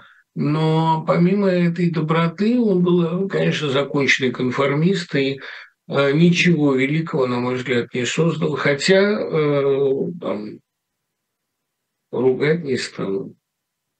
Я знаю, что в Москворецком доме пионеров на Большой Полянке занимались Вознесенский, Тарковский, потом Хазанов. Последние двое ходили в драм-кружок, а в каком занимался Вознесенский, не знаю, насколько я знаю, в рисовании. Он мне говорил, что э, какое-то время он в детстве учился рисованию. А вот вид с Мосфильмовские наклейки и зеленые листочки. Это мне прислали. Спасибо, да. Нельзя ли прочитать клейки и зеленые листочки? Ну вот когда у нас будет творческий вечер или вообще вечер стихов, я прочитаю клейки и зеленые листочки. У меня есть такое стихотворение, я его очень люблю. В последней программе у Плющева вы сказали, что готовы выслушать предложение о создании видеоигры по вашему сценарию на какую почту вам можно отправить. На ДМИ Быков, собака, Яндекс.ру. Ну и потом, ну, господи, ну все знают эту почту. Можно на Корнельскую, ДБ-735, а, собака корнел.еду. Просто проблема в том, что я сейчас а, завален таким количеством работы, и преподавательской, и писательской, что, скорее всего, я сейчас просто не буду этим заниматься. Но вдруг у вас есть такая красивая идея компьютерной игры, что я за это ухвачусь. Почему в России горизонтальные связи, малейшая взаимопомощь воспринимаются как чудо, чуть ли не как доказательство бытия Божия? Игорь, это очень просто. Это потому, что в России горизонтальные связи – это единственное, что противостоит вертикалям, и это является со стороны государства самой страшной агрессией, самой объектом самой страшной агрессии. Это для государства подозрительнее всего. Если человек защищает другого, если он не присоединяется к травле, если он готов стать поперек этой травли и разделить с травимым его участь, это бунт хуже Пугачевщины. Вот это в России а, абсолютно непростительно. Как бы обратите внимание, когда вы присоединяетесь к травле, все тут же вас радостно приветствуют. Но как только вы пробуете хоть слово сказать в чью-либо защиту,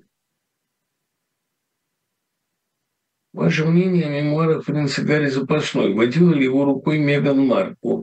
Понятия не имею, Олег, кто водил его рукой. Безусловно, не обошлось без э, чьей-то помощи. Но ну, то есть литературный редактор был. Но это очень хороший. Хороший роман воспитания. Классический английский роман воспитания, ничуть не уступающий фраевскому лжецу, а по интонации немножко похожий на Джен Вообще же, понимаете, история, так сказать, второго сына, обделенного наследством, или сиротки, который всего добивается сам, это для британской традиции очень характерная вещь. Вот если бы кто разобрал запасного с точки зрения литературной традиции, да, британский роман «Воспитание» от Диккенса до «Принца Гарри», это была бы талантливая книга. Я бы с удовольствием такую статью напечатал, кстати говоря.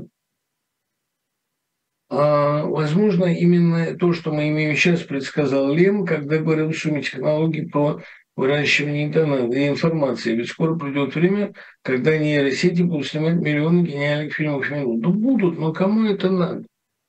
Они, это новая комбинация уже известна. Ваши ожидания от Каннского фестиваля. Ну, понимаете, во-первых, я на него не езжу. И мне не положено, и у меня другие литературные там, и кинематографические интересы. Я в элиту кинокритики никак не вхожу. Во-вторых, ну, кто я такой, чтобы чего-то от этого ждать? Понимаете, вот нового фильма Малика я бы, может быть, ждал.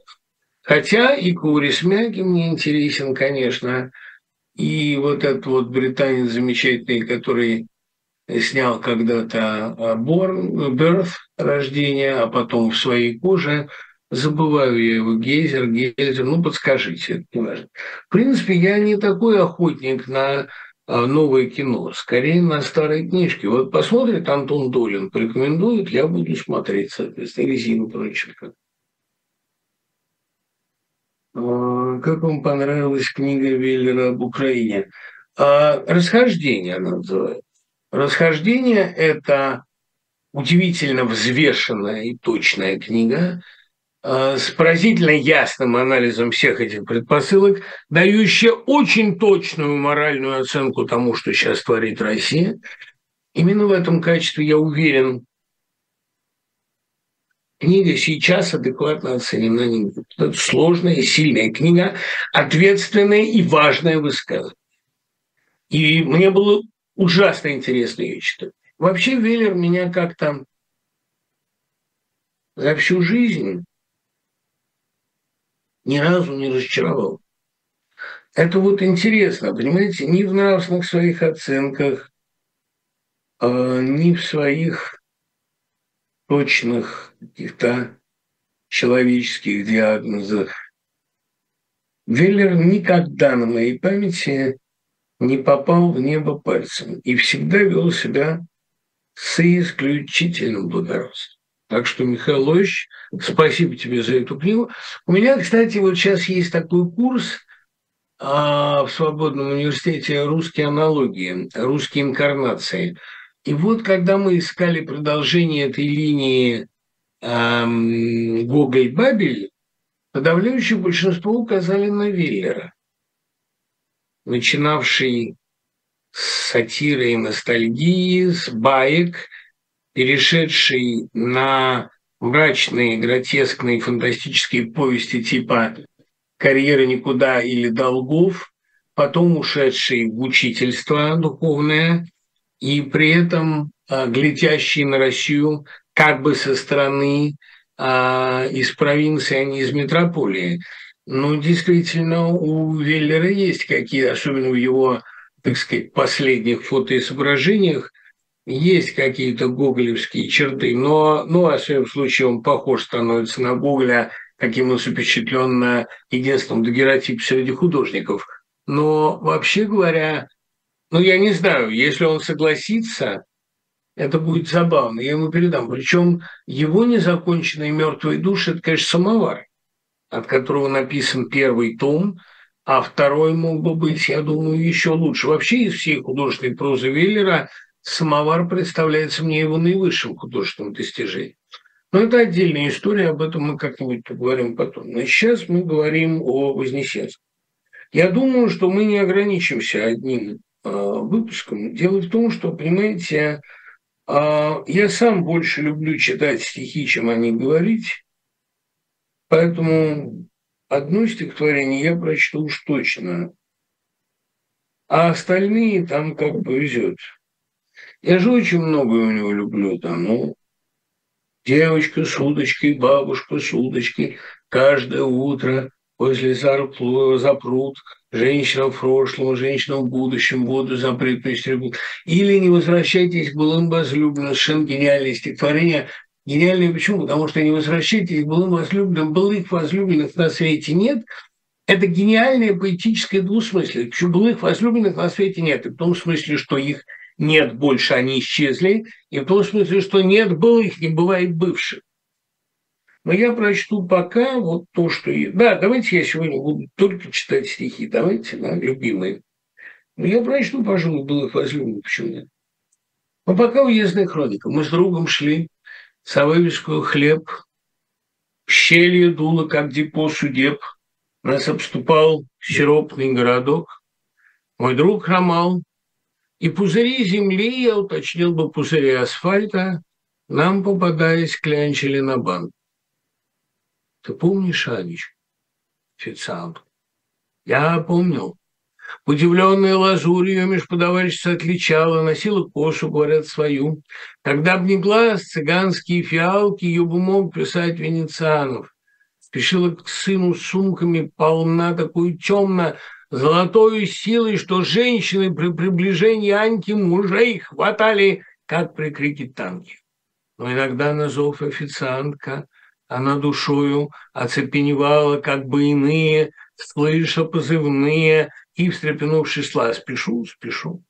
Я помнил Анечку, официантку, что не меня, а друга целовала, подружку вызывала, порцевала и в деревянном домике жила, как раньше вся Россия, без удобств. Спешила вечно к сыну. Сын однажды ее встречал, на нас комплексовал. К ней, как в юнок белесый присосался, потом из кухни в зеркало следил и делал вид, что учит песня Данка. Ты помнишь, Анечка? Официант. Ее убил из-за валюты сын. Одна коса от Анечки осталась. Он бил ее в постели. Так вот куда ты, милая, спешила. Он бил ее в постели молотком, Пиночек, малолетний сутенер, у друга на ветру блеснули зубы. Ее ассенизаторы нашли. Ее нога отсасывать мешал. Был труп утоплен в яме выгребной. Как грешница в аду, старик! Шекспир.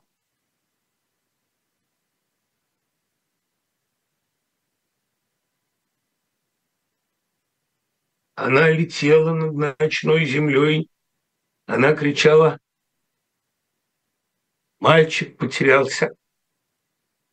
Заглядывала в форточки, в дома. Невинен он кричал, я сама ударилась. Сметана в холодильнике.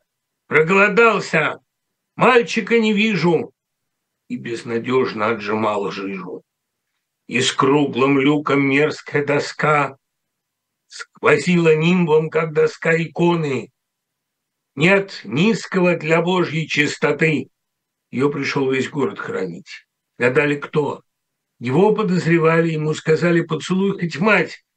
Он отказался, тут раскололи. Но он не назвал сообщником, дебил. Сказал я другу, это ты убил. Ты утонула в наших головах. Меж новостей и скучных анекдотов не существует рая или ада, ты стала мыслью. Что же ты теперь?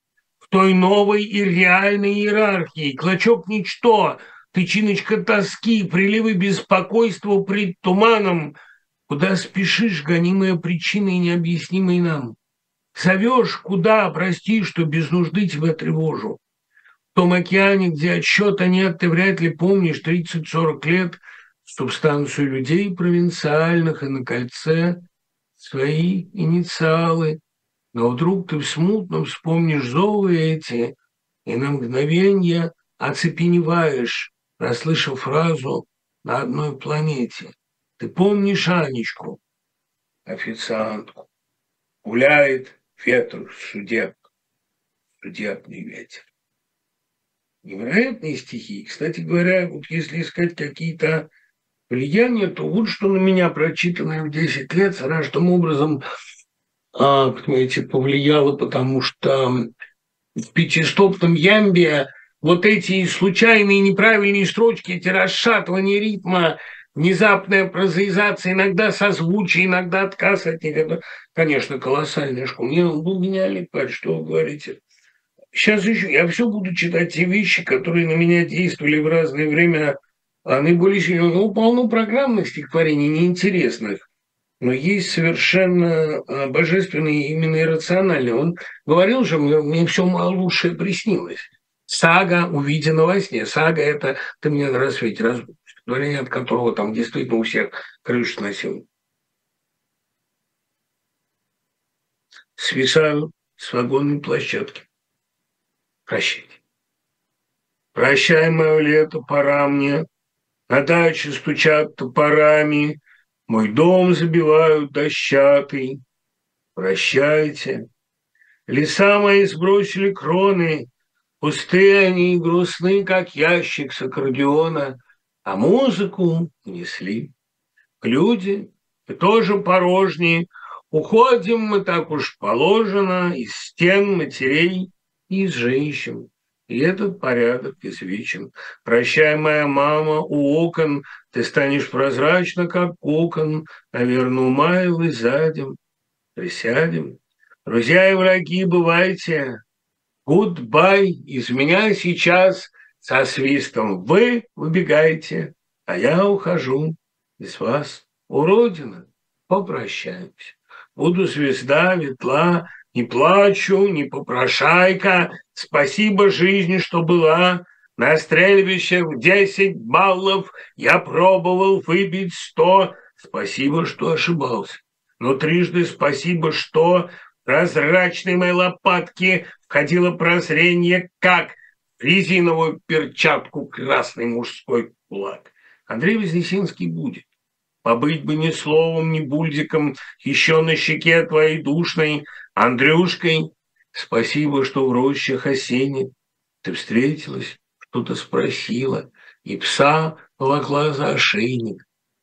А он упирался. Спасибо. Я ожил. Спасибо за осень, что ты мне меня объяснила. Хозяйка будила нас восемь, а в празднике сипла-басила пластинка блокного пошиба. Спасибо. Вот ты уходишь, уходишь, как поезд отходит, уходишь, из пор моих полых уходишь. Мы врозь друг с другу уходим. Чем нам этот дом не угоден? Ты рядом и где-то далеко. Почти что, Владивосток. Я знаю, что мы повторимся. В друзьях и подругах, в травинках нас этот заменит и тот. Природа боится пустот. Спасибо за сдутые кроны. На смену придут миллионы. За ваши законы спасибо. Но женщина мчится по склону, как огненный лист в огонь. спасите. Подумай только, в России все это было. Как же она растоптала себя, это совершенно непостижимое нечто. Слушайте, раз уж мы прочли это стихотворение, то немедленно, естественно, э, за ним, вот это вот, кстати, к вопросу, спасибо за ваши законы,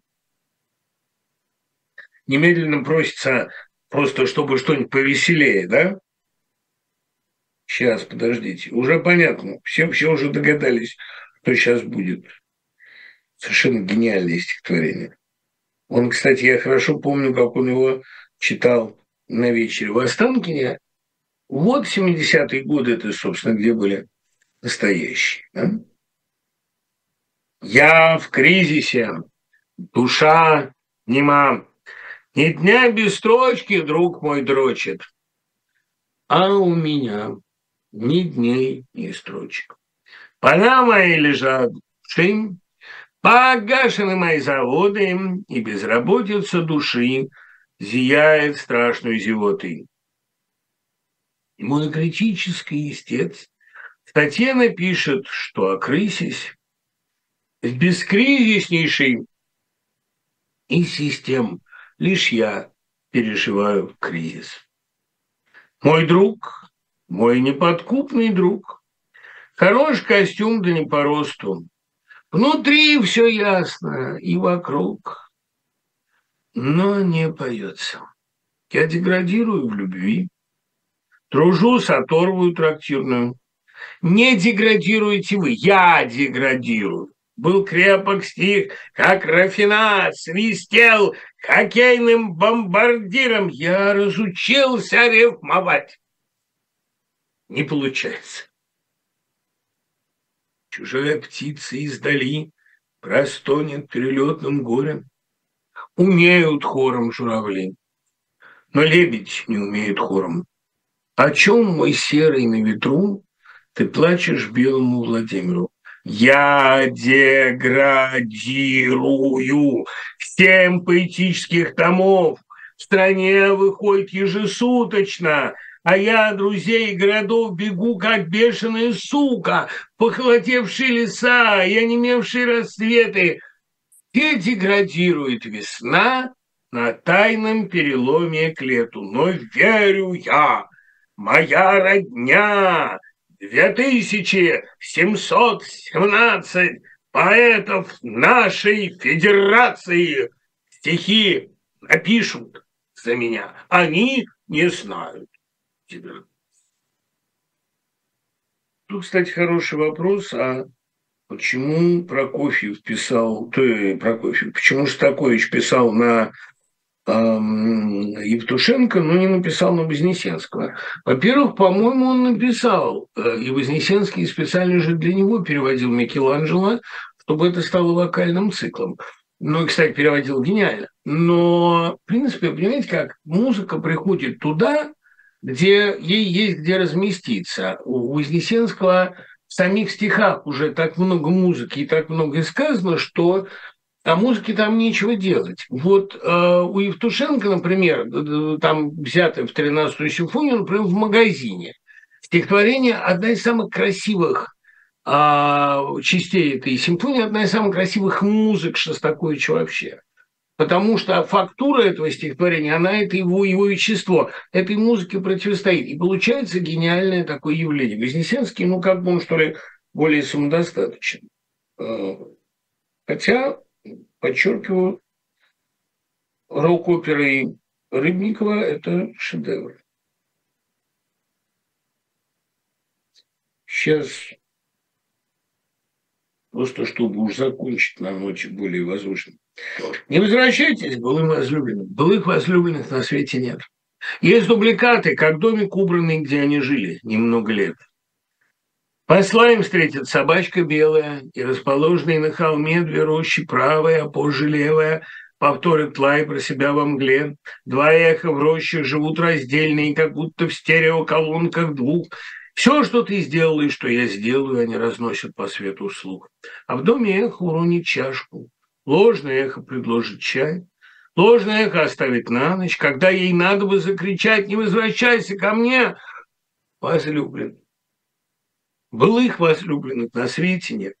Две изумительные изюминки, хотя расправиться тебе в ответ. А утром, а завтра вечером на пояс следуя, вы в речку выбросьте ключи, и роща правая, и роща левая вам вашим голосом прокричит, не покидайте своих возлюбленных. Былых возлюбленных на свете нет. Но вы не выслушаете совет. Хорошо, всем спасибо, славное время провели, услышимся через неделю, пока.